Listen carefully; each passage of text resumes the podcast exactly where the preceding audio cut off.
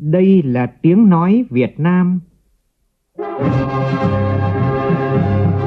tiếng nói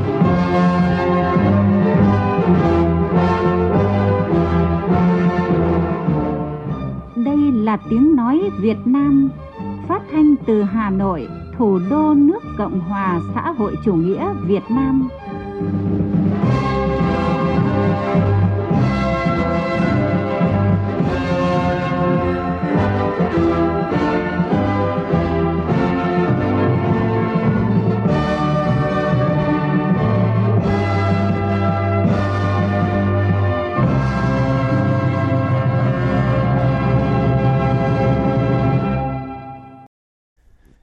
Biên tập viên Đức Hưng kính chào quý vị và các bạn. Mời quý vị và các bạn nghe chương trình Thời sự trưa của Đài Tiếng nói Việt Nam với những nội dung chính sau đây.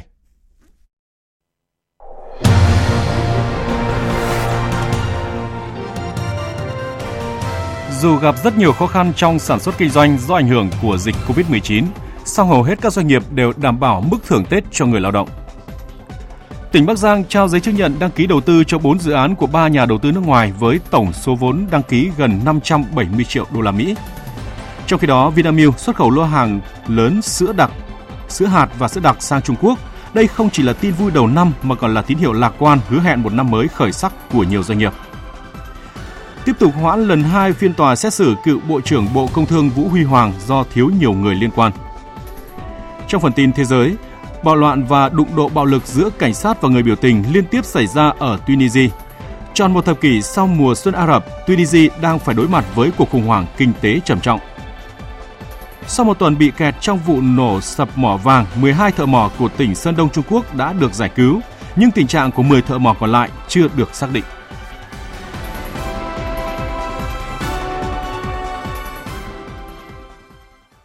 Bây giờ là nội dung chi tiết.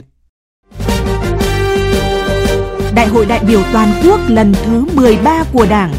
niềm tin và khát vọng. Thưa quý vị và các bạn, sau một ngày rưỡi làm việc khẩn trương nghiêm túc, hôm qua hội nghị lần thứ mười lăm Ban chấp hành Trung ương khóa mười hai đã họp phiên bế mạc. Phát biểu bế mạc, Tổng Bí thư Chủ tịch nước Nguyễn Phú Trọng khẳng định, Hội nghị Trung ương mười lăm đã đạt được sự thống nhất rất cao đối với các nội dung cơ bản và đặc biệt hệ trọng, đó là thông qua giới thiệu, bổ sung, đề cử nhân sự đặc biệt tham gia khóa mười ba và danh sách đề cử nhân sự ứng cử các chức danh lãnh đạo chủ chốt của Đảng và Nhà nước nhiệm kỳ khóa mười ba. Theo dõi sát diễn biến của Hội nghị Trung ương mười lăm, cán bộ đảng viên và nhân dân tin tưởng những nhân sự đặc biệt được Trung ương lựa chọn sẽ phát huy tài năng đặc biệt để tiếp tục cống hiến xây dựng đất nước ngày càng phát triển. Ghi nhận của phóng viên Lại Hoa. Cán bộ, đảng viên và nhân dân đánh giá Hội nghị Trung ương lần này đã làm việc nghiêm túc, thực sự dân chủ, trách nhiệm cao. Đáng chú ý, Trung ương đã biểu quyết thông qua nhân sự là Ủy viên Bộ Chính trị khóa mười hai thuộc trường hợp đặc biệt tái cử khóa mười ba và danh sách đề cử để các đồng chí ứng cử các chức danh lãnh đạo chủ chốt của Đảng, Nhà nước, nhiệm kỳ khóa mười ba với số phiếu tập trung rất cao. Theo đảng viên Nguyễn Mạnh Thắng, quận Hoàng Mai, Hà Nội, nhân sự đặc biệt phải là những người ưu tú, bản lĩnh, vì nước, vì dân. Từ Đại hội mười một, Đảng đã đặt ra trường hợp đặc biệt, nhân sự đặc biệt phải là người có đạo đức trong sáng và tài năng đặc biệt. Đây là những người tuổi cao hơn quy định nhưng lại có năng lực, kinh nghiệm và từng trải, rất cần thiết cho vị trí chủ chốt. Nhờ kinh nghiệm thực tiễn, sự từng trải và cương vị công tác đã trải qua, họ có nhiều điều kiện để dẫn dắt, định hướng cho lớp cán bộ đi sau trong giải quyết những tình huống khó khăn. Phó giáo sư tiến sĩ Nguyễn Quốc Bảo, Học viện Báo chí và Tuyên truyền tin tưởng, những đồng chí được Hội nghị Trung ương mười lăm lựa chọn để giới thiệu ra Đại hội mười ba của Đảng sẽ phát huy những cống hiến, đóng góp trong thời gian qua, tiếp tục xây dựng, phát triển đất nước. Hội nghị Trung ương rất là kỹ lưỡng, rất là thận trọng, khách quan, dân chủ, trí tuệ để lựa chọn những đồng chí mà đứng đầu ở cương vị Đảng, Nhà nước. Và đây là điều mà nó là sự kỳ vọng của nhân dân, sự kỳ vọng của Đảng, sự kỳ vọng của cả xã hội và các đồng chí đó. Với những đồng chí rất có uy tín rồi, rất mong các đồng chí khi ở đảm nhiệm những vị trí đứng đầu thì rất mong đồng chí tiếp tục phát huy những cái gì đã đóng góp với Đảng, với cách mạng trong thời gian qua. Và quan trọng hơn nữa là luôn luôn lấy dân làm gốc, tất cả vì dân, vì đất nước, vì sự nghiệp đổi mới đất nước này. Những trường hợp đặc biệt phải là những người trí tuệ, có bản lĩnh, có sức khỏe, đặc biệt là có uy tín và là tấm gương cho toàn Đảng. đã là đặc biệt thì phải toàn diện ở mọi mặt, từ đạo đức đến năng lực lãnh đạo. Phó giáo sư tiến sĩ Nguyễn Viết Thông, Tổng thư ký Hội đồng Lý luận Trung ương phân tích, việc lựa chọn, xem xét trường hợp đặc biệt dựa trên các góc nhìn. Là những người, một là phẩm chất này, có khả năng nổi trội hơn so với những người khác. Và thứ hai là cái vị trí đó, nếu tìm người khác thì không bằng những cái người mà đặc biệt, thì đấy gọi là đặc biệt. Nhưng nó có định tính, đồng chí hoàn thành xuất sắc cái nhiệm vụ ở cái vị trí đấy. Và tìm người thay thế là khó tìm. Chỉ còn một tuần nữa là Đại hội đại biểu toàn quốc lần thứ mười ba của Đảng sẽ chính thức khai mạc. Đây là sự kiện chính trị trọng đại của toàn Đảng và đất nước. Cán bộ, đảng viên và nhân dân đang rất mong chờ và đặt nhiều kỳ vọng vào thành công của đại hội. Chào mừng Đại hội đại biểu toàn quốc lần thứ mười ba của Đảng diễn ra từ ngày hai mươi lăm tháng một đến ngày mùng hai tháng hai tới. Những ngày này, nhiều nhà dân, công sở và các tuyến phố của thủ đô đã trang hoàng rực rỡ cờ đỏ, sao vàng, áp phích, khẩu hiệu. Với nhiều người dân, cán bộ, đảng viên, việc treo cờ Tổ quốc không chỉ là trách nhiệm mà còn là niềm tự hào và sự tin yêu vào sự lãnh đạo của Đảng. Phóng sự của phóng viên Đài Tiếng nói Việt Nam.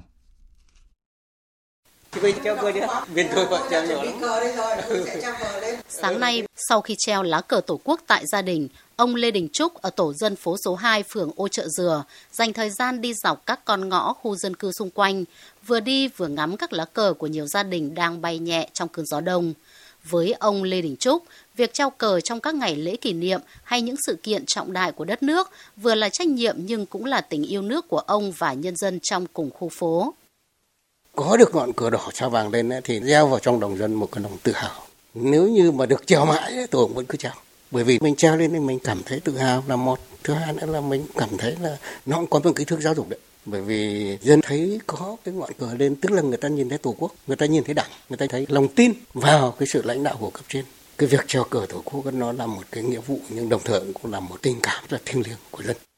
Còn bà Vương Thị Ngọc ở số ba mươi A đường Trần Quang Diệu cảm nhận rằng những ngày này khi màu cờ đỏ sao vàng rợp các khu dân cư cũng có nghĩa người dân đang kỳ vọng vào một đại hội Đảng thành công, tìm ra được những cán bộ đủ đức, đủ tài. Khi mà đã treo cờ thì chúng tôi cảm thấy rất là ý nghĩa, việc treo cờ là đúng tấm lòng của người dân yêu Tổ quốc. Đặc biệt Đại hội Đảng lần này, người dân cảm thấy càng có ý nghĩa hơn nữa và mong rằng Đại hội Đảng lần này thắng lợi, tìm được những người xứng đáng, đức, tài để lãnh đạo đưa dân tộc Việt Nam lên một tầm cao mới. Cùng với việc treo cờ Tổ quốc, các chi bộ Đảng, các tổ dân phố cũng có nhiều hoạt động thiết thực chào mừng Đại hội Đảng toàn quốc lần thứ mười ba. Ông Nguyễn Huy Tiến, chi bộ khu dân cư số mười bốn phường Ô Chợ Dừa cho biết. Chi bộ quán triệt cho tất cả đảng viên hiện nghiêm chỉnh đường lối chính sách của Đảng, pháp luật nhà nước trong vấn đề bảo vệ an ninh chính trị và trật tự xã hội trong khu dân cư. Đối với từng cá nhân đảng viên, trước hết là phải vận động gia đình mình thực hiện nghiêm chỉnh cái vấn đề ấy, xong đó đảm bảo vấn đề vệ sinh môi trường xanh sạch đẹp. Đối với các gia đình có kinh doanh dịch vụ thì sắp xếp xe là phải gọn gàng ngăn nắp để không ảnh hưởng đến vấn đề giao thông. Chỉ còn hơn một tuần nữa là tới ngày khai mạc Đại hội mười ba của Đảng, lá cờ Tổ quốc tung bay trước cửa mỗi gia đình như một cách thể hiện sự tin yêu, tin tưởng vào sự lãnh đạo của Đảng và khát vọng đi lên của quốc gia, dân tộc.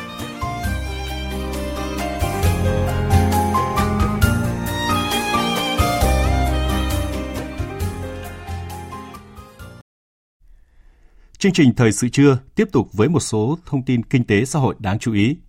Sáng nay tại thành phố Bắc Giang, Ủy ban nhân dân tỉnh Bắc Giang tổ chức lễ trao giấy chứng nhận đăng ký đầu tư cho bốn dự án của ba nhà đầu tư nước ngoài với tổng số vốn đăng ký gần năm trăm bảy mươi triệu đô la Mỹ. Theo đó, dự án nhà máy Phu Cang Technology đầu tư thực hiện tại khu công nghiệp Quang Châu với mục tiêu dự án sản xuất gia công máy tính bảng và máy tính xách tay, quy mô công suất khoảng tám triệu sản phẩm một năm. Tổng vốn đầu tư đăng ký là sáu nghìn hai trăm ba mươi ba tỷ đồng, tương đương hai trăm bảy mươi triệu đô la Mỹ. Dự án công nghệ tế bào quang điện JaSolar pê vê Việt Nam đầu tư thực hiện tại khu công nghiệp Quang Châu với mục tiêu dự án sản xuất tấm tế bào quang điện, quy mô công suất là ba phẩy năm triệu gigawatt một năm. Tổng vốn đầu tư đăng ký là bốn nghìn tám trăm bốn mươi tám tỷ đồng, tương đương hai trăm mười triệu đô la Mỹ. Dự án nhà máy Raisan New Material Việt Nam đầu tư thực hiện tại lô xê en không chín, khu công nghiệp Hòa Phú với mục tiêu dự án sản xuất các sản phẩm từ nhựa và composite, quy mô công suất bốn mươi sáu triệu mét vuông một năm, tổng vốn đầu tư đăng ký là một nghìn bảy trăm bốn mươi tỷ đồng, tương đương với bảy mươi lăm triệu đô la Mỹ. và dự án nhà máy Codin New Material Việt Nam đầu tư dự thực hiện tại lô C N mười, khu công nghiệp Hòa Phú với mục tiêu dự án sản xuất các loại màng trang trí pê vê xê màu, quy mô công suất bảy mươi triệu mét vuông một năm. Tổng vốn đầu tư đăng ký là một trăm ba mươi chín tỷ đồng, tương đương với sáu triệu đô la Mỹ. Vinamilk xông đất năm mới với lô hàng lớn xuất khẩu đi Trung Quốc gồm hai sản phẩm là sữa hạt và sữa đặc. Đây không chỉ là tin vui đầu năm của doanh nghiệp mà còn là tín hiệu lạc quan, hứa hẹn một năm mới khởi sắc của ngành sữa nói chung. Thông tin cho biết. mười container sản phẩm sữa hạt cao cấp gồm sữa hạt đậu nành, hạnh nhân và đậu đỏ của Vinamilk xuất đi đầu tháng một này đã cập cảng và bắt đầu lên kệ chuỗi cửa hàng tiện lợi tại Trung Quốc, thị trường lớn nhất thế giới. Đặc biệt để đáp ứng nhu cầu và thị hiếu của thị trường, sản phẩm đã được Vinamilk đầu tư thiết kế bao bì và quy cách đóng gói mới lạ, phù hợp để làm quà tặng, nhất là trong dịp Tết Nguyên đán sắp đến tại Trung Quốc. Ngoài ra, một lô hàng gồm năm container sản phẩm sữa đặc có đường cũng đang được Vinamilk tích cực đẩy mạnh sản xuất để kịp lên đường xuất ngoại trước Tết Tân Sửu. Vừa qua, Vinamilk có thêm một nhà máy được cấp mã xuất khẩu cho sản phẩm sữa xuất khẩu đi Trung Quốc, bao gồm sữa tươi và đồng thời được chứng nhận đạt tiêu chuẩn organic của Trung Quốc. Điều này góp phần mở rộng cơ hội kinh doanh cho các nhóm sản phẩm thế mạnh và cao cấp của Vinamilk tại thị trường tiềm năng này trong thời gian tới. Là doanh nghiệp sữa đầu tiên của Việt Nam được cấp phép xuất khẩu sữa vào các quốc gia Liên minh Kinh tế Á-Âu và liên tiếp ghi nhận tin tức tích cực về xuất khẩu đến các quốc gia như là Hàn Quốc, Trung Quốc, Singapore và nhiều nước trong khu vực Đông Nam Á. Đến nay, Vinamilk đã xuất khẩu đến năm mươi sáu quốc gia và vùng lãnh thổ với tổng kim ngạch đạt hơn hai tỷ bốn trăm triệu đô la Mỹ. Chỉ còn không đầy một tháng nữa là đến Tết Nguyên đán Tân Sửu hai không hai mốt. Dù gặp rất nhiều khó khăn trong sản xuất kinh doanh do ảnh hưởng của dịch covid mười chín, song hầu hết các doanh nghiệp đều cố gắng để đảm bảo mức thưởng Tết cho người lao động. Phóng viên Nguyễn Hằng thông tin.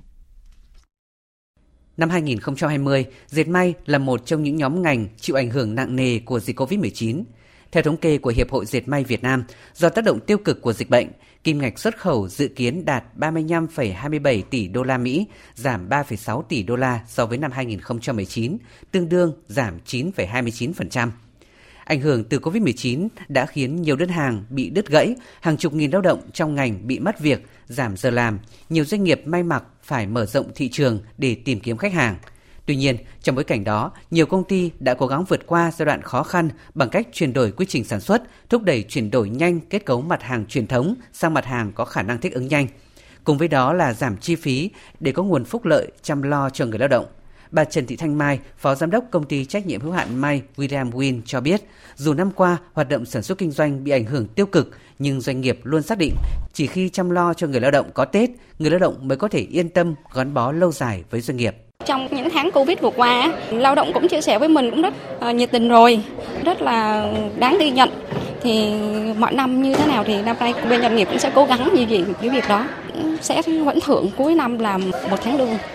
Theo dự kiến, mức thưởng Tết năm nay sẽ thấp hơn mọi năm. Theo báo cáo nhanh của ba trăm hai mươi lăm doanh nghiệp, đối với thưởng Tết âm lịch năm hai không hai mốt, mức bình quân là ba phẩy tám triệu đồng một người.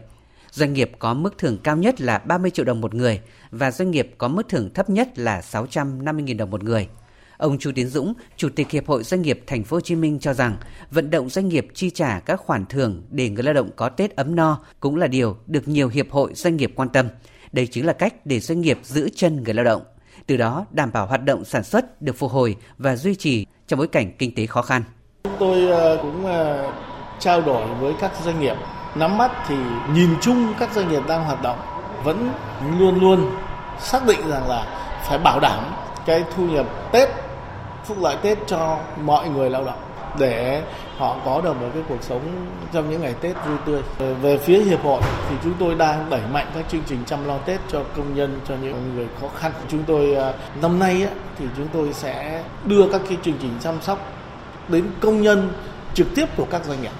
Để tăng cường công tác hỗ trợ giám sát thực hiện pháp luật về lao động, tiền lương, quan hệ lao động trong các doanh nghiệp, nhất là trong điều kiện giáp Tết năm hai không hai mốt, Bộ Lao động Thương binh và Xã hội đề nghị các sở, địa phương chủ động phối hợp với Ban Quản lý Khu công nghiệp, Khu chế xuất, Liên đoàn Lao động và các cơ quan liên quan nắm bắt tình hình sản xuất kinh doanh, đời sống công nhân lao động. Theo đó, địa phương chủ động hướng dẫn các doanh nghiệp thực hiện các nội dung về tiền lương, tiền thưởng và các chế độ phúc lợi khác đối với người lao động trong dịp Tết. Cùng với đó là tuyên truyền vận động để người lao động, người sử dụng lao động có những thỏa thuận, bảo đảm cùng nhau chia sẻ những khó khăn trong bối cảnh bị tác động bởi đại dịch covid mười chín. Năm nay, Cục Thuế Thành phố Hồ Chí Minh phải phấn đấu thu ngân sách vượt năm phần trăm dự toán. Đây là chỉ đạo của Tổng cục Thuế tại hội nghị triển khai nhiệm vụ năm hai nghìn không trăm hai mươi mốt do Cục Thuế Thành phố Hồ Chí Minh tổ chức. Theo báo cáo, năm qua tổng thu ngân sách trên địa bàn trên hai trăm sáu mươi sáu nghìn tỷ đồng, đạt gần chín mươi hai phần trăm dự toán năm. Bước sang năm nay, trong điều kiện tình hình dịch bệnh còn tiềm ẩn nhiều rủi ro, thách thức, Thành phố Hồ Chí Minh được Trung ương, Hội đồng Nhân dân Thành phố giao nhiệm vụ thu ngân sách là gần ba trăm sáu mươi lăm nghìn tỷ đồng, chiếm tỷ trọng gần hai mươi lăm phần trăm trên tổng thu ngân sách cả nước. Trong đó, Cục Thuế Thành phố Hồ Chí Minh thực hiện thu gần hai trăm năm mươi bảy nghìn tỷ đồng. Để đạt được kết quả này, cơ quan thuế triển khai các giải pháp, đó là đẩy mạnh công tác chuyển đổi số hóa lĩnh vực thuế để gắn kết tương thích với nền tảng công nghệ số mà thành phố đã, đã và đang triển khai, phối hợp với các cơ quan ban ngành mở rộng cơ sở thu thuế các đối tượng có phát sinh hoạt động sản xuất kinh doanh nhằm đảm bảo tính cạnh tranh công bằng trong sản xuất kinh doanh. Đặc biệt là khẩn trương triển khai các đề án sáp nhập thành lập cơ quan thuế tại thành phố Thủ Đức theo đúng tiến độ quy định của Ủy ban Nhân dân Thành phố Hồ Chí Minh và nghị quyết của Ủy ban Thường vụ Quốc hội, đồng thời đảm bảo ổn định công tác tổ chức cán bộ và phục vụ nhu cầu của người dân, doanh nghiệp trên địa bàn. Chương trình thời sự trưa tiếp tục với các tin đáng chú ý khác. Trước diễn biến phức tạp của tình hình dịch covid mười chín, dịp Tết Tân Sửu hai nghìn không trăm hai mươi mốt, tỉnh Tiền Giang không tổ chức các hoạt động vui chơi giải trí lớn như các năm trước, nhưng vẫn đảm bảo cho nhân dân vui xuân đón Tết theo tinh thần tiết kiệm, an toàn về an ninh trật tự và phòng chống dịch bệnh. Phóng viên Nhật Trường đưa tin. Theo Sở Văn hóa, Thể thao và Du lịch tỉnh Tiền Giang, Tết cổ truyền năm nay địa phương không thực hiện đường hoa và không tổ chức hội xuân Tân Sửu như các năm trước. Tuy nhiên, để phục vụ nhu cầu vui chơi giải trí của nhân dân, tại khu vực quảng trường trung tâm tỉnh Tiền Giang sẽ được trang trí với các tiểu cảnh cùng các hệ thống đèn chiếu sáng nghệ thuật, biểu diễn nhạc nước, vừa tạo điểm nhấn, vừa tạo sự rực rỡ và không khí vui chơi mừng Đảng mừng Xuân trong tám ngày, từ ngày hai mươi tám tháng Chạp đến ngày mùng năm Tết. Từ ngày hai mươi đến ngày ba mươi tháng Chạp, tại quảng trường trung tâm tỉnh sẽ tổ chức chợ hoa cây cảnh với quy mô khoảng bốn trăm lô phục vụ nhu cầu mua sắm chưng Tết của người dân. Đặc biệt, tối giao thừa tại khu quảng trường trung tâm sẽ có chương trình biểu diễn nghệ thuật và pháo hoa mừng năm mới Tân Sửu hai nghìn không trăm hai mươi mốt. Cũng theo Sở Văn hóa, Thể thao và Du lịch tỉnh Tiền Giang, đêm giao thừa có năm địa phương trong tỉnh đăng ký tổ chức bắn pháo hoa tầm thấp, giảm một điểm pháo hoa so với Tết Nguyên đán năm hai nghìn không trăm hai mươi, với tổng cộng bốn trăm năm mươi dàn, giảm chín mươi dàn, gồm thành phố Mỹ Tho chín mươi dàn, thị xã Gò Công chín mươi dàn, huyện Nhà Gạo chín mươi dàn, huyện Tân Phước một trăm hai mươi dàn và huyện Tân Phú Đông sáu mươi dàn. Tại khu vực mốc một trăm năm mươi mốt thuộc thôn Bản Phổ, xã Tả Ngài Trổ, huyện Mường Khương, tỉnh Lào Cai, các chiến sĩ đồn biên phòng Pha Long, bộ đội biên phòng tỉnh Lào Cai đã phát hiện và bắt giữ ba mươi lăm đối tượng lợi dụng thời tiết giá rét đêm tối để nhập cảnh trái phép từ Trung Quốc về Việt Nam. Các đối tượng gồm mười bảy nam và mười tám nữ, chủ yếu là người trên địa bàn thuộc các huyện của tỉnh Lào Cai. Qua xác minh điều tra, các đối tượng khai nhận sang Trung Quốc từ tháng chín năm ngoái bằng các đường mòn lối mở trên dọc tuyến biên giới để làm thuê. Đến rạng sáng qua vượt qua biên giới về Việt Nam thì bị lực lượng bộ đội biên phòng phát hiện. Đồn biên phòng Pha Long đã hoàn chỉnh hồ sơ và bàn giao các đối tượng này cho Trung tâm Y tế huyện Mường Khương đưa đi cách ly theo quy định của nhà nước. Qua kiểm tra sức khỏe ban đầu, tất cả có sức khỏe bình thường. Thời điểm giáp Tết Nguyên đán, tình hình buôn lậu ở khu vực biên giới Long An với nước bạn Campuchia diễn biến phức tạp. Các đối tượng buôn lậu lợi dụng kênh rạch, đường mòn, lối tắt trong các khu dân cư giáp ranh để tuồn hàng vào nội địa. Trước tình hình này, ngành chức năng Long An tăng cường lực lượng vừa phòng chống covid mười chín, vừa thực hiện nhiệm vụ chống buôn lậu. Tin của phóng viên Vinh Quang thường trú tại thành phố Hồ Chí Minh. Ông Ngô Văn Nhân, Phó Chi cục trưởng Chi cục Hải quan cửa khẩu quốc tế Bình Hiệp, Long An cho biết, thời điểm này số lượng hàng lậu đưa về nội địa chủ yếu là thuốc lá. Các đối tượng buôn lậu đa số là người ở các tỉnh lân cận. Chúng cấu kết hoặc thuê một số người địa phương để mang vác hàng qua biên giới. Đại tá Trương Thùy Dương, trưởng phòng phòng chống ma túy và tội phạm bộ đội biên phòng tỉnh Long An cho biết, thời gian qua, đơn vị thực hiện nghiêm túc việc tạm đóng các cửa khẩu chính, cửa khẩu phụ qua biên giới, phối hợp với lực lượng công an, dân quân, tổ chức và duy trì bốn mươi hai chốt thực hiện nhiệm vụ kép vừa phòng chống dịch covid mười chín, vừa phòng chống tội phạm. Sau đợt cao điểm, lực lượng biên phòng chỉ còn duy trì ba mươi sáu chốt với khoảng hơn hai trăm tám mươi cán bộ chiến sĩ. Tuy vậy, trước tình hình phức tạp hiện nay, biên phòng tỉnh Long An tiếp tục tăng cường hàng chục trinh sát lên tuyến trọng điểm để nắm bắt tình hình, tổ chức đấu tranh với các ổ nhóm tội phạm ma túy và buôn lậu. Chốt chặn trên biên giới, ngày đêm hai mươi bốn trên hai mươi bốn có thể kéo giảm được cái tình hình buôn lậu. Nhưng mà thông thường là đến thời điểm này hàng năm thì lực lượng chưa được tăng cường trên biên giới, hàng lậu đối tượng buôn lậu nó sẽ gia tăng rất nhiều. Từ đây về tới Tết Nguyên đán, theo nhận định đối tượng buôn lậu nó sẽ gia tăng. Những biện pháp phòng chống thì chúng tôi đã sẵn sàng. Sáng nay, Tòa án Nhân dân thành phố Hà Nội đã mở lại phiên tòa xét xử sơ thẩm cựu Bộ trưởng Bộ Công Thương Vũ Huy Hoàng trong vụ án vi phạm quy định về quản lý sử dụng tài sản nhà nước gây thất thoát lãng phí và vi phạm các quy định về quản lý đất đai xảy ra tại Bộ Công Thương và thành phố Hồ Chí Minh. Tuy nhiên, do vắng mặt nhiều người có quyền lợi và nghĩa vụ liên quan nên hội đồng xét xử quyết định hoãn phiên tòa. Tin của phóng viên Đình Hiếu. Trước đó, tại phiên xét xử ngày bảy tháng một, do vắng mặt ba bị cáo cùng nhiều người có quyền lợi nghĩa vụ liên quan, nên hội đồng xét xử đã quyết định hoãn phiên tòa. Tại phiên tòa hôm nay, ngoài sự vắng mặt của bị cáo Nguyễn Hữu Tín đã có đơn xin xét xử vắng mặt vì lý do sức khỏe, còn vắng mặt nhiều người có quyền lợi và nghĩa vụ liên quan như cựu Thứ trưởng Bộ Công Thương Nguyễn Nam Hải, Giám định viên Bộ Tài nguyên và Môi trường. Đại diện Viện Kiểm sát đề nghị hội đồng xét xử cho hoãn phiên tòa vì việc vắng mặt nhiều người có quyền lợi và nghĩa vụ liên quan có thể ảnh hưởng đến quá trình xét xử. Sau thời gian hội ý, thay mặt hội đồng xét xử, thẩm phán Nguyễn Ngọc Huân quyết định. Tại phiên tòa thì bị cáo và luật sư đều đề nghị hoãn phiên tòa để được đối chất với những người có quyền nghĩa vụ liên quan, làm rõ sự thật vụ án. Căn cứ vào đề nghị của các luật sư và bị cáo, căn cứ vào quan điểm đề nghị hoãn phiên tòa của đại diện Viện Kiểm sát phiên tòa, căn cứ các điều hai trăm hai mươi hai, hai trăm chín mươi tư, hai trăm chín mươi bảy Bộ luật Tố tụng hình sự, hội đồng xét xử quyết định hoãn phiên tòa, thời gian mở lại phiên tòa sẽ được thông báo sau. Như vậy, đây là lần thứ hai hoãn phiên tòa xét xử vụ án này. Theo cáo trạng, Tổng công ty cổ phần bia rượu nước giải khát Sài Gòn Sabeco được giao khu đất tại số hai bốn sáu Hai Bà Trưng, thành phố Hồ Chí Minh. Quá trình quản lý Sabeco, Vũ Huy Hoàng đã chỉ đạo cán bộ cấp dưới thực hiện các thủ tục góp vốn bằng quyền sử dụng khu đất này để thành lập công ty liên doanh Sabeco Pearl cùng với các doanh nghiệp tư nhân đầu tư thực hiện dự án xây dựng khách sạn, trung tâm thương mại, trung tâm hội nghị hội thảo và văn phòng cho thuê. Sau khi góp vốn liên doanh xong, các bị cáo đã tích cực chỉ đạo Sabeco thoái vốn, chuyển quyền quản lý tài sản của nhà nước sang tư nhân trái pháp luật, gây thất thoát, thiệt hại đặc biệt lớn cho nhà nước với số tiền hơn hai nghìn bảy trăm tỷ đồng. Sáng sớm nay, không khí lạnh ảnh hưởng đến Lào Cai đạt ngưỡng mạnh nhất khiến rét hại phủ khắp các địa phương trong tỉnh. Các khu vực vùng thấp như là thành phố Lào Cai, thị trấn Phố Ràng, huyện Bảo Yên duy trì ở mức từ mười một đến mười hai độ C, vùng cao Bắc Hà còn bảy độ C, khu vực du lịch Sapa thấp nhất chỉ còn một phẩy bốn độ C.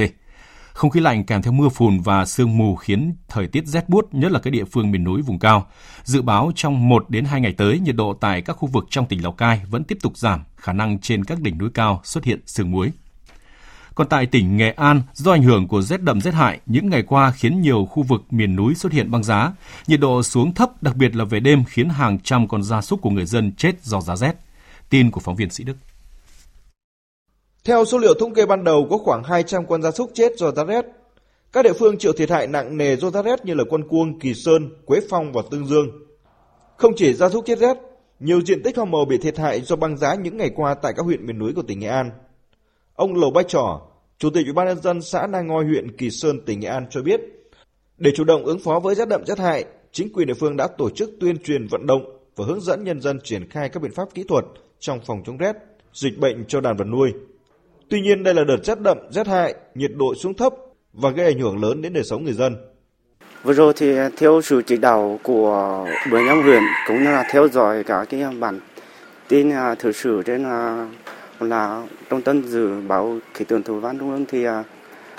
Ủy ban xã đã ban hành cái phương án phòng chống đói rét cũng như là cái hoa màu trong năm hai nghìn không trăm hai mươi mốt này. Và đặc biệt là cái đợt rét vừa rồi thì xã cũng đã ban hành một cái công văn vừa là để tăng cường cho người dân là công tác tuyên truyền để chủ động là đưa các cái gia súc gia cầm về hoặc là nơi trú ẩn.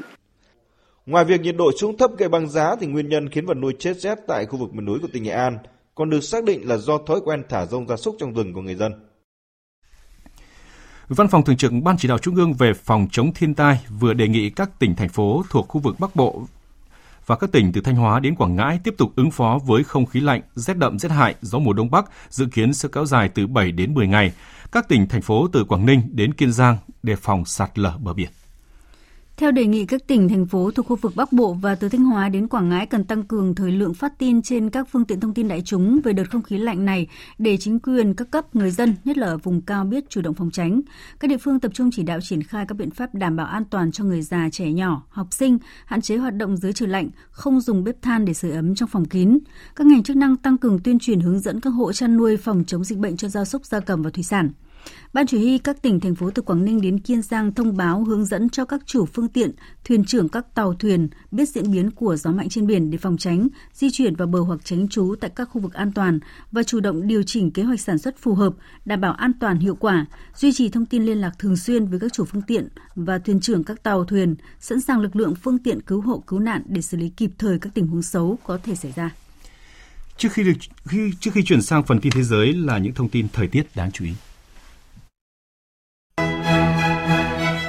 Theo dự báo thì ngày và đêm hôm nay, bộ phận không khí lạnh mạnh tiếp tục ảnh hưởng đến các nơi khác ở Trung Trung Bộ, sau đó ảnh hưởng đến một số nơi ở Nam Trung Bộ.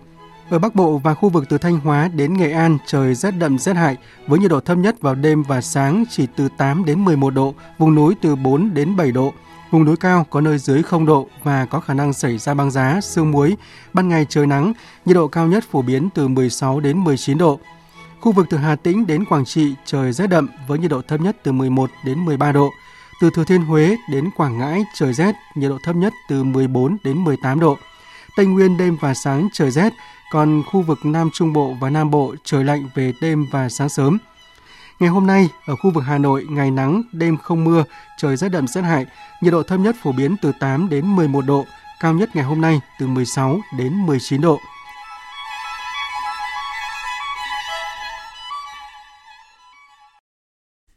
Xin được chuyển sang phần tin thế giới. Triều Tiên vừa tổ chức kỳ họp thứ tư Hội đồng Nhân dân tối cao tức Quốc hội Triều Tiên khóa mười bốn để thảo luận về nhân sự, ngân sách và các vấn đề khác theo nghị quyết đưa ra trong Đại hội Đảng Lao động Triều Tiên lần thứ tám vừa kết thúc hôm mười hai tháng một vừa qua. Quốc hội Triều Tiên đã nhất trí thông qua phát triển kế hoạch phát triển kinh tế năm năm được đề ra tại đại hội và phê duyệt ngân sách quốc gia trong năm nay, đồng thời thực hiện cuộc cải tổ lớn các thành viên nội các và chánh văn phòng Viện Kiểm sát Nhân dân Trung ương. Cũng tại kỳ họp này, Quốc hội Triều Tiên đã bổ nhiệm người đứng đầu mười chín bộ ban ngành.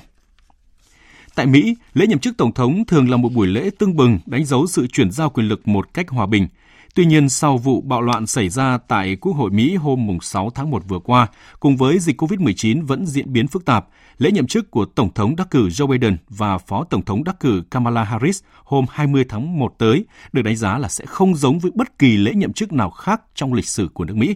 Biên tập viên Phạm Hà tổng hợp thông tin. Hơn hai mươi lăm nghìn vệ binh quốc gia, bốn nghìn cảnh sát tư pháp và hàng chục nghìn cảnh sát đang phủ khắp thủ đô Washington đê xê, biến khu trung tâm thành một pháo đài quân sự trước lễ nhậm chức. Hơn một chục bang tại Mỹ cũng đã kích hoạt lực lượng vệ binh quốc gia để giúp bảo vệ các tòa nhà sau khi ép bi ai cảnh báo về các cuộc biểu tình vũ trang với các phần tử cực đoan cánh hữu bị kích động. Nhiều người dân thủ đô Washington cho biết an ninh đang được tăng cường tại nhiều nơi để đảm bảo lễ nhậm chức diễn ra suôn sẻ.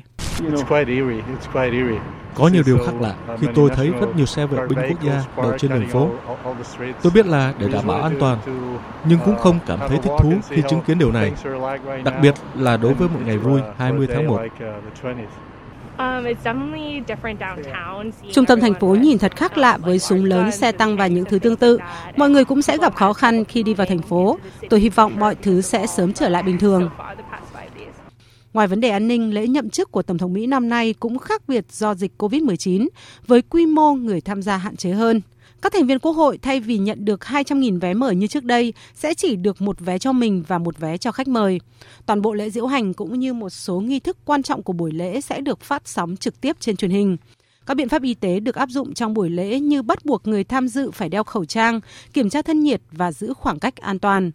Việc Tổng thống Donald Trump không tham dự lễ nhậm chức cũng tạo nên một điều đặc biệt. Theo đó, ông sẽ là Tổng thống thứ tư trong lịch sử nước Mỹ từ chối tham dự lễ nhậm chức của người kế nhiệm, lần gần đây nhất cách đây là một trăm hai mươi lăm năm. Tổng thống đắc cử Joe Biden cho rằng đây là một điều tốt. Tôi được biết rằng ông Trump sẽ không tham dự lễ nhậm chức. Tôi nghĩ đây là một trong số ít vấn đề tôi và ông Trump đều có chung quan điểm, là một điều tốt khi ông không tham dự lễ nhậm chức. Trong một diễn biến khác có liên quan, Israel vừa thông qua kế hoạch xây dựng hàng trăm ngôi nhà cho người định cư mới ở bờ Tây bị chiếm đóng. Dự án này được tiến hành trong những ngày cuối cùng trong nhiệm kỳ chính quyền Tổng thống Mỹ Donald Trump. Việc xây dựng khu định cư Do Thái tại bờ Tây được chính phủ của Thủ tướng Israel Benjamin Netanyahu phê duyệt, gồm tổng cộng gần tám trăm ngôi nhà.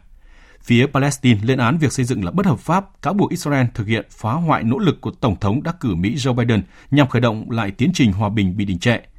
Hầu hết các quốc gia coi các khu định cư của Israel là vi phạm luật pháp quốc tế. Tuy nhiên, Tổng thống Mỹ Donald Trump lại ủng hộ việc Israel xây dựng các khu định cư ở bờ Tây khi từ bỏ quan điểm lâu nay của Mỹ rằng động thái này là vi phạm luật pháp quốc tế. Bạo loạn và đụng độ bạo lực giữa cảnh sát và người biểu tình liên tiếp xảy ra ở thủ đô Tunis và ít nhất mười lăm thành phố tại, tại Tunisia. Các nhà chức trách cho biết người biểu tình không đưa ra bất kỳ yêu cầu nào rõ ràng. Trong một thập kỷ sau mùa xuân Ả Rập, Tunisia có tới chín chính quyền, trong khi cuộc sống người dân thì vẫn chưa thể cải thiện và nước này đang phải đối mặt với cuộc khủng hoảng kinh tế trầm trọng. Tổng hợp của biên tập viên Đình Nam. Người dân Tunisia tuần qua đã xuống đường biểu tình kỷ niệm ngày mười bốn tháng một của mười năm về trước, khi chính quyền của cựu tổng thống Ben Ali sụp đổ sau hai mươi ba năm lãnh đạo. Tuy nhiên, các cuộc biểu tình kỷ niệm này đã kéo dài và chưa có dấu hiệu dừng lại. Dường như người dân Tunisia vẫn muốn xuống đường khi mục đích cuối cùng của cuộc cách mạng mười năm trước chưa thành hiện thực. Cuộc sống của người dân không những không được cải thiện mà còn bị thụt lùi, kinh tế đất nước cạn kiệt, nghèo đói gia tăng, nạn tham nhũng, chia rẽ chính trị vẫn đang xảy ra. Sau cuộc cách mạng không có gì thay đổi cả, ngược lại mọi thứ ngày một tồi tệ hơn. Như bạn thấy, ở Sidi Bouzid, Tunisia chẳng có gì thay đổi.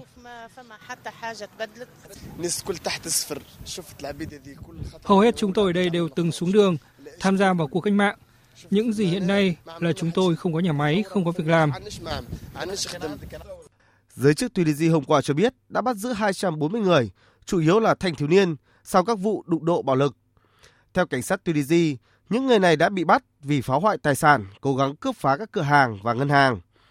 Quân đội cũng đã được triển khai tại một số thành phố để bảo vệ các tòa nhà chính phủ. Chỉ trong mười năm qua, quốc gia Bắc Phi này đã có tới chín chính phủ và hầu hết các lần chuyển giao quyền lực đều diễn ra trong hòa bình. Tuy nhiên, kể từ cuộc tổng tuyển cử năm hai không một chín, các tầng lớp chính trị tại Tunisia đã bị phân tán sâu sắc và bị tê liệt do mâu thuẫn nội bộ, làm gia tăng sự bất bình về tình trạng kinh tế vốn ngày càng trở nên khó khăn do tác động của đại dịch cô vít mười chín. Theo Tân Hoa Xã, mười hai thợ mỏ bị kẹt trong vụ nổ làm sập một mỏ vàng ở tỉnh Sơn Đông, miền Đông Trung Quốc cách đây một tuần vẫn còn sống. Vụ nổ xảy ra vào mười bốn giờ ngày mười tháng một theo giờ địa phương tại một mỏ vàng ở thị trấn Tây Thành, thành phố Yên Đài, tỉnh Sơn Đông. Địa điểm phát sinh vụ nổ cách lối vào mỏ khoảng hai trăm bốn mươi mét, trong khi ở thời điểm đó, hai mươi hai thợ mỏ đang làm việc tại đấy cách khoảng hơn sáu trăm mét. Ngay sau khi xảy ra vụ tai nạn, giới chức Trung Quốc đã điều động lực lượng cứu hộ tới khu vực hiện trường để giải cứu những người bị mắc kẹt. Chiều qua, sau khi khoan một đường ống, nhóm cứu hộ gõ vào một đường ống và nhận lại được tín hiệu phản hồi. Ngay sau đó, lực lượng cứu hộ đã đưa được mười hai người lên bằng dòng dọc. Hiện tình trạng của mười người còn lại vẫn chưa rõ ràng. Về dịch cô vít mười chín, đến sáng nay, thế giới có trên chín mươi lăm triệu ca mắc cô vít mười chín, trong đó có hơn hai triệu ca tử vong vì đại dịch này. Dịch cô vít mười chín trong cộng đồng ở Trung Quốc đang diễn biến phức tạp. Đáng chú ý, nước này vừa xuất hiện một ca siêu lây nhiễm ở tỉnh Cát Lâm. Và một thông tin đáng chú ý là có gần năm trăm trường hợp gặp vấn đề sức khỏe tại Ấn Độ sau khi tiêm phòng vaccine ngừa cô vít mười chín. Hầu hết các trường hợp gặp vấn đề về sức khỏe gồm các triệu chứng như là sốt, đau đầu và buồn nôn. Có hai người phải nhập viện và cả hai người này đang được theo dõi chặt chẽ. Nhiều khả năng Australia chưa thể mở cửa biên giới trước năm hai không hai hai. Đây là tuyên bố mà Tổng thư ký Bộ Y tế Australia đưa ra hôm nay khi diễn biến của dịch cô vít mười chín vẫn đang, đang diễn biến phức tạp. Việt Nga, phóng viên Đài Tiếng nói Việt Nam thường trú tại Australia thông tin. Khả năng Australia mở cửa biên giới trong năm nay bắt đầu được thảo luận sau khi hãng hàng không quốc gia Qantas mở bán vé chặng quốc tế từ tháng bảy năm nay. Tiếp sau đó, khi Australia thông báo sẽ hoàn tất việc tiêm vaccine ngừa cô vít mười chín cho người dân vào tháng mười năm hai không hai mốt, càng khiến cho mọi người hy vọng về khả năng mở cửa biên giới trong năm nay. Tuy vậy, sáng nay, trong cuộc trả lời phỏng vấn báo chí, khi được hỏi về khả năng mở cửa biên giới Australia trong năm nay,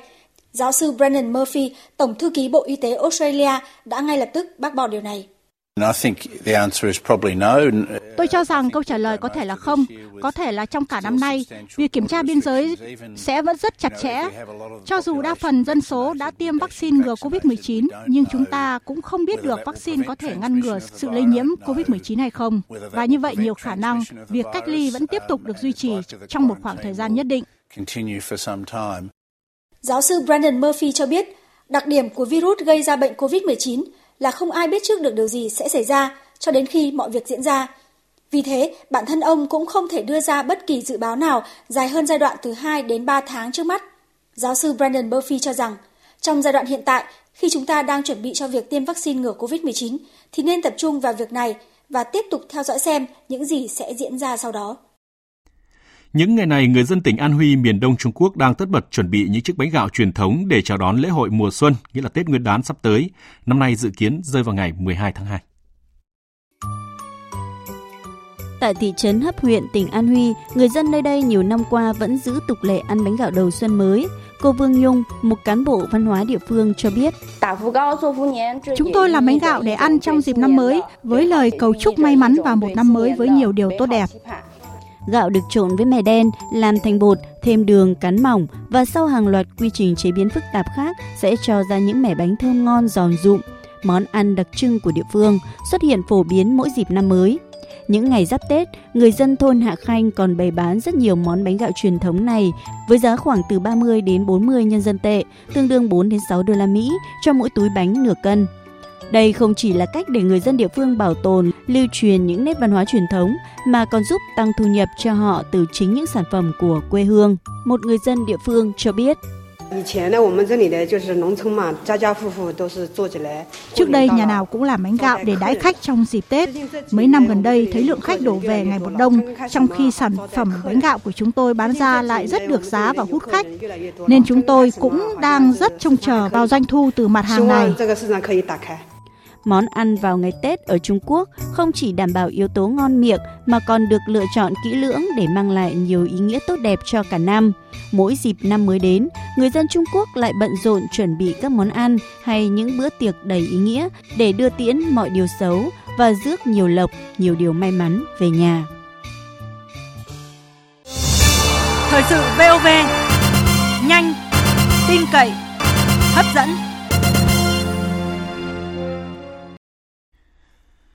Thưa quý vị và các bạn, Ả Rập Xê Út, quốc gia xuất khẩu dầu thô hàng đầu thế giới, vừa thông báo về kế hoạch ra mắt một thành phố sinh thái độc đáo không phát thải khí carbon. Đây được đánh giá là phát súng mở màn cho siêu dự án phát triển kinh tế bom tấn đầy tham vọng trị giá năm trăm tỷ đô la Mỹ của chính quyền Riyadh, có tên gọi là NEOM. Mục tiêu của dự án là nhằm đa dạng hóa nền kinh tế của đất nước và giảm sự phụ thuộc vào dầu mỏ.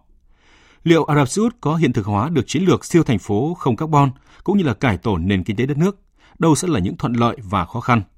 Biên tập viên Phương Hoa sẽ thông tin cụ thể cùng quý vị. Thưa quý vị, thưa các bạn, Thái tử Ả Rập Xê Út Mohammed bin Salman trong tuyên bố mới nhất chính thức thông báo thành phố không carbon sẽ có tên gọi là The Line. Theo một tài liệu mà Wall Street Journal có được, NEOM được kỳ vọng sẽ vượt trội thung lũng Silicon về công nghệ, nổi bật hơn Hollywood về giải trí, điện ảnh và hấp dẫn hơn vùng Riviera của Pháp trên bờ Địa Trung Hải về nghỉ dưỡng. Với quy mô diện tích gấp ba mươi ba lần thành phố New York của nước Mỹ, gấp ba mươi bảy lần quốc đảo Singapore, siêu dự án NEOM là một trụ cột chính trong kế hoạch tầm nhìn hai không ba không để giảm thiểu sự phụ thuộc của Ả Rập Xê Út vào nguồn thu từ dầu mỏ. NEOM là từ ghép của Neos trong tiếng Hy Lạp, có nghĩa là mới, và Mustaban trong tiếng Ả Rập, có nghĩa là tương lai. Ý muốn truyền tải thông điệp và kỳ vọng về một tương lai mới của Ả Rập Xê Út. Trong đó, thành phố Slide không có khí thải carbon sẽ là dự án trọng điểm đầu tiên được Ả Rập Xê Út triển khai ngay từ quý một năm nay. Dự kiến thành phố sẽ được xây dựng trải dài hơn một trăm bảy mươi ki lô mét dọc theo bờ Biển Đỏ, có thể thu hút khoảng một triệu cư dân đến sinh sống. Đây được đánh giá là một bộ phim khoa học viễn tưởng bom tấn của Ả Rập Xê Út, trong đó đô thị sẽ phát triển hoàn toàn bằng năng lượng sạch. Nói về ý tưởng hình thành dự án, Thái tử Bin Salman nhấn mạnh, vào năm hai không năm không, khoảng một tỷ người sẽ mất nơi ở, phải di rời do biến đổi khí hậu, mực nước biển dâng cao. chín mươi phần trăm người dân trên toàn cầu phải hít thở không khí ô nhiễm. Vì sao chúng ta phải hy sinh quá nhiều môi trường thiên nhiên cho sự phát triển quá mức? Vì sao bảy triệu người phải chết hàng năm do ô nhiễm? Vì sao mỗi năm chúng ta mất hơn một triệu người do tai nạn giao thông? Vì thế, chúng ta cần phải đổi mới định nghĩa về một thành phố thông thường bằng một khái niệm thành phố tương lai. Thông báo của chính quyền Ả Rập Xê Út cho biết công trình sẽ được tài trợ bởi Quỹ Đầu tư Công.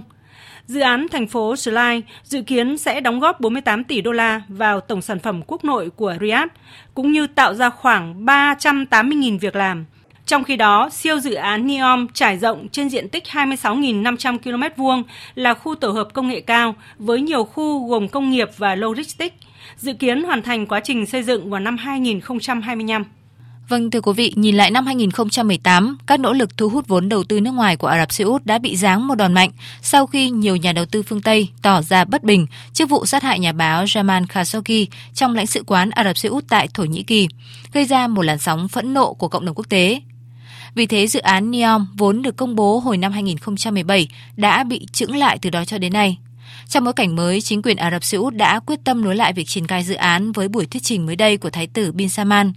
À, và ngay bây giờ thì anh Ngọc Thạch, thường trú Đài Tiếng Nói Việt Nam tại Ai Cập, theo dõi khu vực Trung Đông sẽ cung cấp những thông tin cụ thể cùng quý vị. À, xin chào anh Ngọc Thạch ạ. Xin chào chị Phương Hoa và quý thính giả. Thưa anh, vụ việc nhà báo Jamal Khashoggi có phải là lý do duy nhất để chính quyền Ả Rập Xê Út à, trì hoãn khởi động việc triển khai siêu dự án NEOM sau khi công bố lần đầu tiên hồi năm hai nghìn không trăm mười bảy hay không ạ? Vâng, trước hết phải thấy rằng dự án NEOM được thiết kế để vượt qua các cái thành phố lớn trên toàn cầu về khả năng cạnh tranh, phong cách sống và các cơ hội kinh tế khác biệt. Tuy nhiên, vụ nhà báo Jamal Khashoggi bị sát hại vào tháng mười năm hai nghìn không trăm mười tám cũng đã ảnh hưởng tới cái uy tín, hoạt động kinh doanh và thu hút đầu tư của Ả Rập Xê Út. Nhiều nhà đầu tư nói rằng vụ nhà báo Khashoggi bị giết đã phủ bóng lên cái dự án NEOM và trở thành một cái trở ngại cho việc thu hút vốn và các cái công nghệ cần thiết cho dự án cũng như sự phát triển của các dự án khác. Nhiều cố vấn của dự án NEOM đã chọn cách tránh xa dự án, bao gồm cả kiến trúc sư Norman Foster, vì lo ngại ảnh hưởng đến cái danh tiếng cá nhân của ông cũng như những áp lực chính trị liên quan đến Thái tử Ả Rập Xê Út Mohammed bin Salman. Vâng ạ, thưa anh, theo một số nhà phân tích thì để hiện thực hóa ý tưởng thành phố The Line và sau đó là cả siêu dự án NEOM thì Ả Rập Xê Út cần có những cái yếu tố vượt hơn cả Dubai về nhiều mặt, à, và đây không phải là một điều dễ dàng. Vậy theo anh, Riyadh có những cái cơ sở nào để có thể triển khai thành công dự án đầy tham vọng này ạ? Đúng vậy thưa chị Phương Hoa, đó là kỳ vọng và tham vọng của Ả Rập Xê Út. Tuy nhiên, yếu tố đầu tiên có thể nói là quan trọng nhất để thực hiện dự án chính là cái tài chính thì quốc gia này đã có.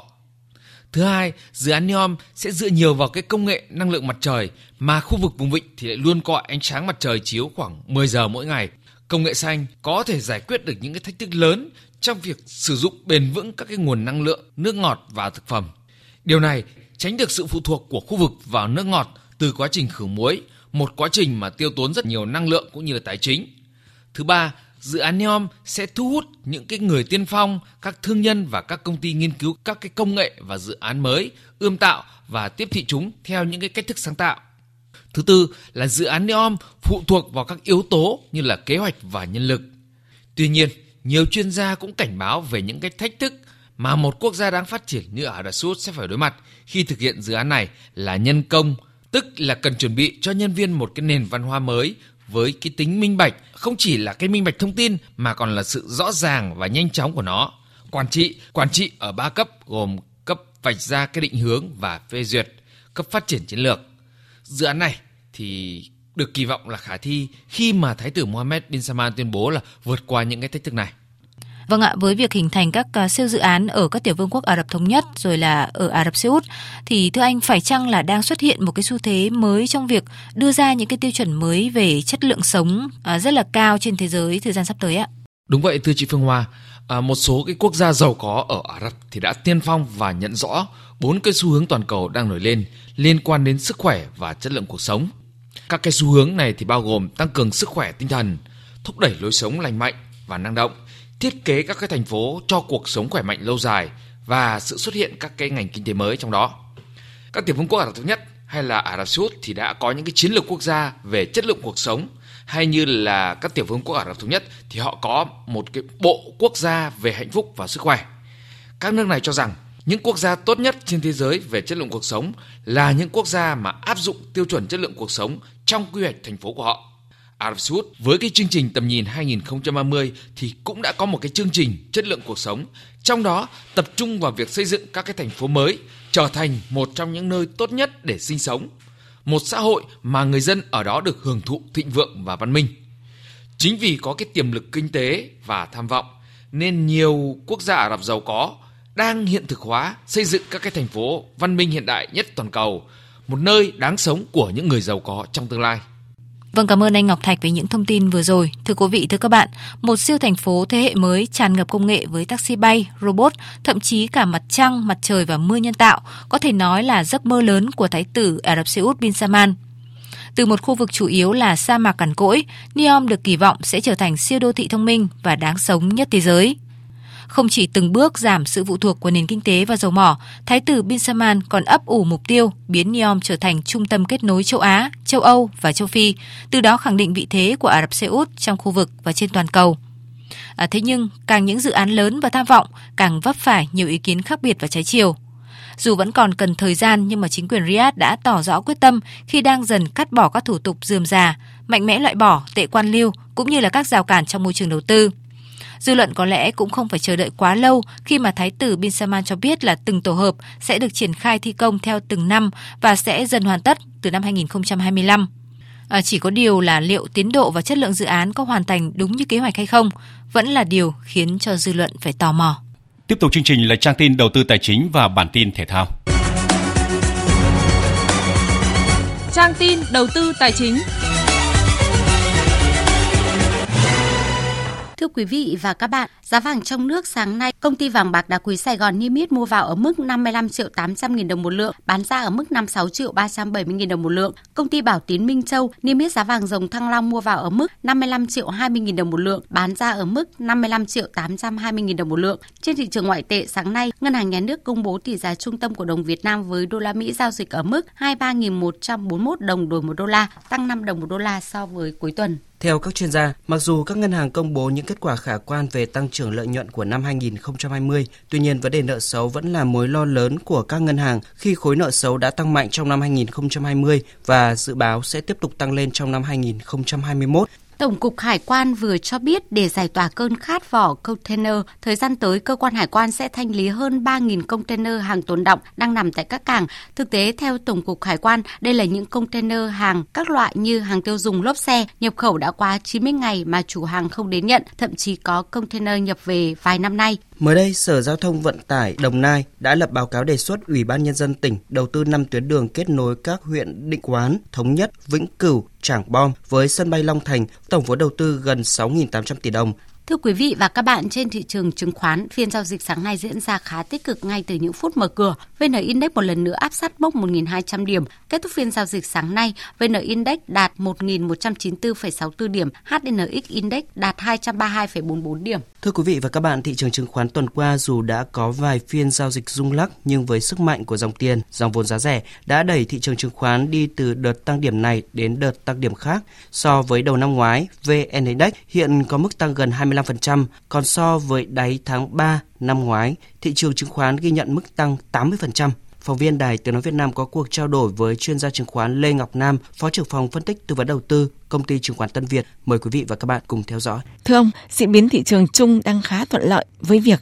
dòng tiền đang lan tỏa dần khắp thị trường. Nhiều chuyên gia chứng khoán thì cho rằng cơ hội tìm kiếm lợi nhuận với nhiều nhóm cổ phiếu penny đang hấp dẫn hơn so với rủi ro của nhóm này vào thời điểm trước đó. Vậy với góc nhìn của chuyên gia chứng khoán, theo ông, đâu là điểm nhấn của thị trường trong tuần mới này? Trong cả một năm vừa qua thì nhóm cổ phiếu vừa và nhỏ là tâm điểm của thị trường, và đây cũng là các nhóm cổ phiếu mà các nhà đầu tư cá nhân thông thường sẽ ưu tiên lựa chọn hơn, là vì nhóm này là nhóm mà có tỷ suất sinh lợi vượt trội so với nhóm cổ phiếu blue chip, và tôi nghĩ rằng là nhà đầu tư cũng nên chú ý đối với các nhóm cổ phiếu này, có thể sẽ có những cái rủi ro nhất định trong ngắn và trung hạn sắp tới. Vâng, thị trường chứng khoán tuần qua thì ghi nhận một tuần tăng điểm. Vậy theo ông, đâu là nhân tố khiến vê en Index tạo khả năng vượt đỉnh lịch sử trong một vài phiên tới? Tôi nghĩ rằng có hai nguyên nhân cơ bản giúp cho thị trường đã có cái khoảng thời gian giao dịch tương đối là tốt mà Bảo hoàn toàn có thể vượt qua ngưỡng một nghìn hai trăm điểm đối với kịch bản nói chung và dài hạn. Thứ nhất là chúng ta thấy rằng là dòng tiền mới của nhà đầu tư liên tục gia tăng, điều này chưa có triệu chứng giảm sút trong quãng thời gian sắp tới.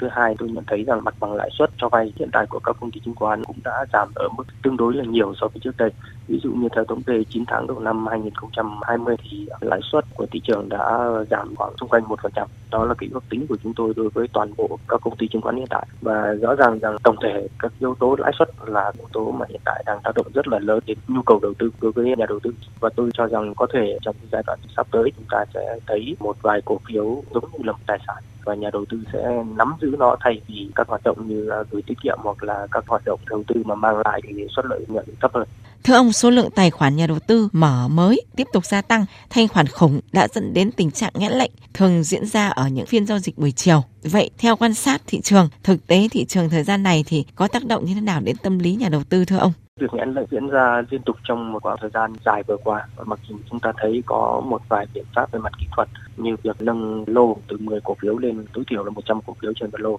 Vì vậy lượng lệnh đổ vào thị trường vẫn rất là lớn và rõ ràng là nhu cầu đầu tư đang lớn hơn khá là nhiều so với khả năng đáp ứng công nghệ của chúng ta hiện tại. Thì tôi cho thấy rằng nếu như mà không được cải thiện thì sẽ ảnh hưởng tương đối là lớn đến tâm lý của nhà đầu tư, và nó sẽ xảy ra hiện tượng là nhà đầu tư sẽ tranh mua, tranh bán ở ngay các thời điểm đầu của phiên giao dịch thay vì phải chờ đợi đến cái thời điểm cuối. Là vì ở những cái thời điểm cuối thì rõ ràng nhà đầu tư rất khó hình dung trong phiên giao dịch, và chúng ta thấy rằng là nếu như cứ chờ đến phiên chiều thì không biết là lệnh mua bán của mình có được khớp với lệnh hay không. Do đó thì tôi nghĩ rằng là ngoài các biện pháp về mặt kỹ thuật như giai đoạn vừa qua thì chúng ta cũng cần phải có những biện pháp mới để thay đổi về mặt công nghệ, hoặc là có những cái thông báo hoặc có biện pháp khác để ổn định được việc giao dịch của thị trường. Vâng, xin cảm ơn ông.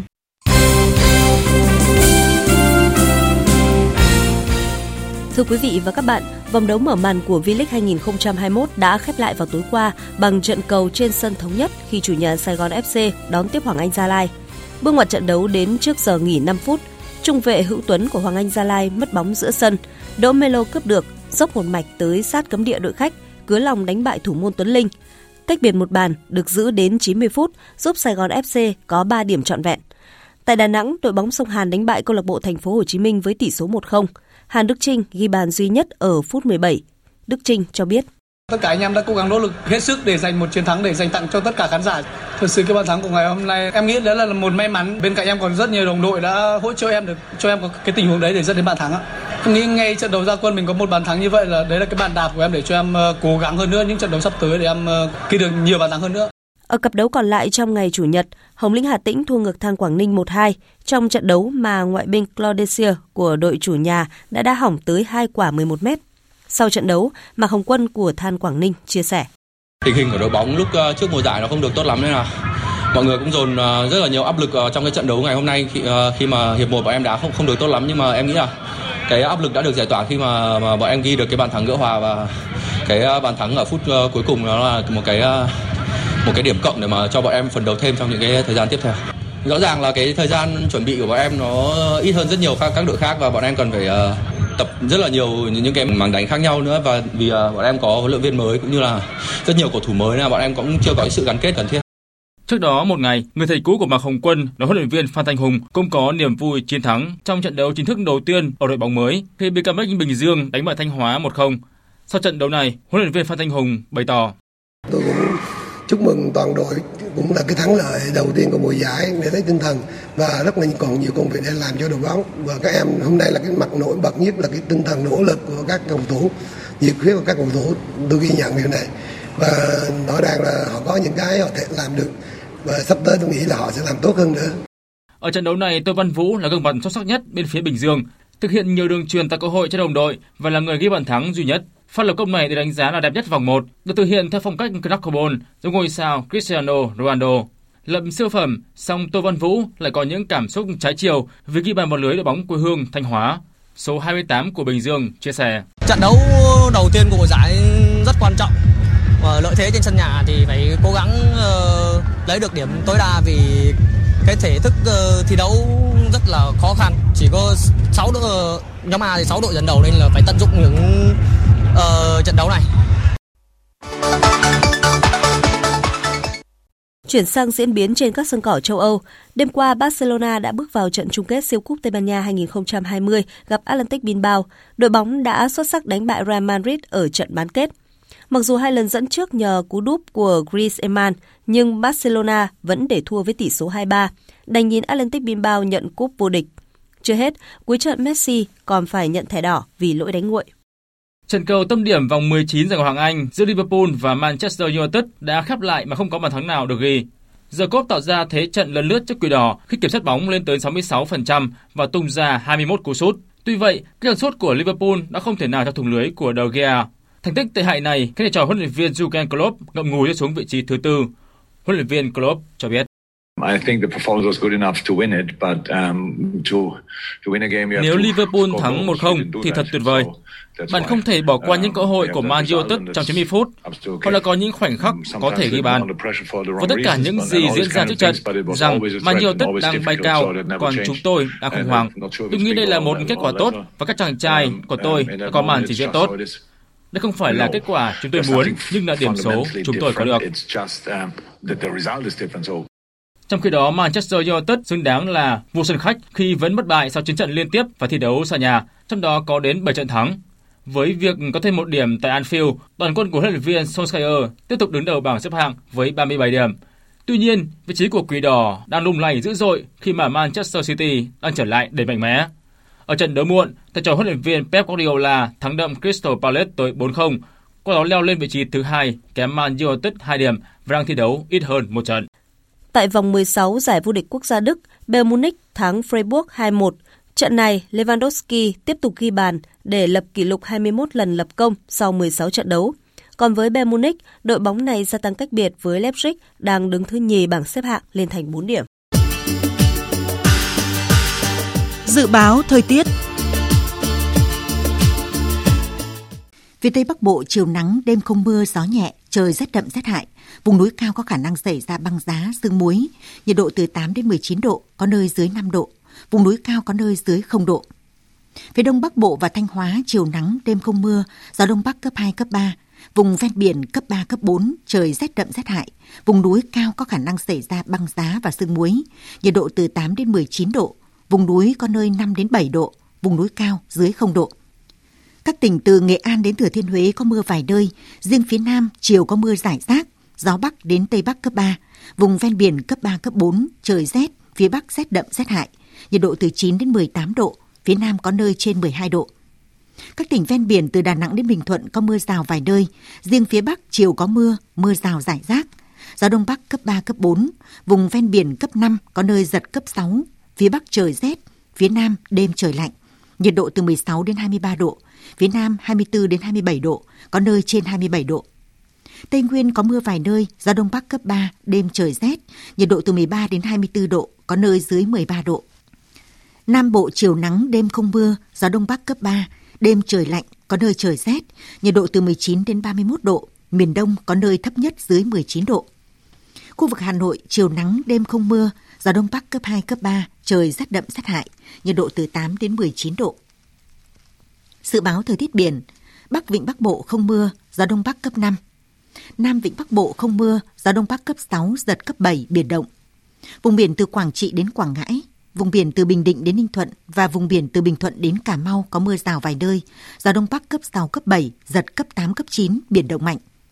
Khu vực Bắc Biển Đông, khu vực giữa Biển Đông, khu vực quần đảo Hoàng Sa thuộc thành phố Đà Nẵng, khu vực Nam Biển Đông và khu vực quần đảo Trường Sa thuộc tỉnh Khánh Hòa có mưa vài nơi, gió Đông Bắc cấp bảy, có lúc cấp tám, giật cấp chín, cấp mười, biển động mạnh. Vùng biển từ Cà Mau đến Kiên Giang và Vịnh Thái Lan có mưa rào vài nơi, gió Đông Bắc đến Đông cấp bốn, cấp năm. Những thông tin về thời tiết cũng đã kết thúc chương trình Thời sự trưa nay của Đài Tiếng Nói Việt Nam. Chương trình do các biên tập viên Đức Hưng, Thu Hòa, Minh Châu, Nguyễn Hằng cùng kỹ thuật viên Hồng Thành phối hợp sản xuất và thực hiện, chịu trách nhiệm nội dung Lê Hằng. Cảm ơn quý vị và các bạn đã quan tâm lắng nghe.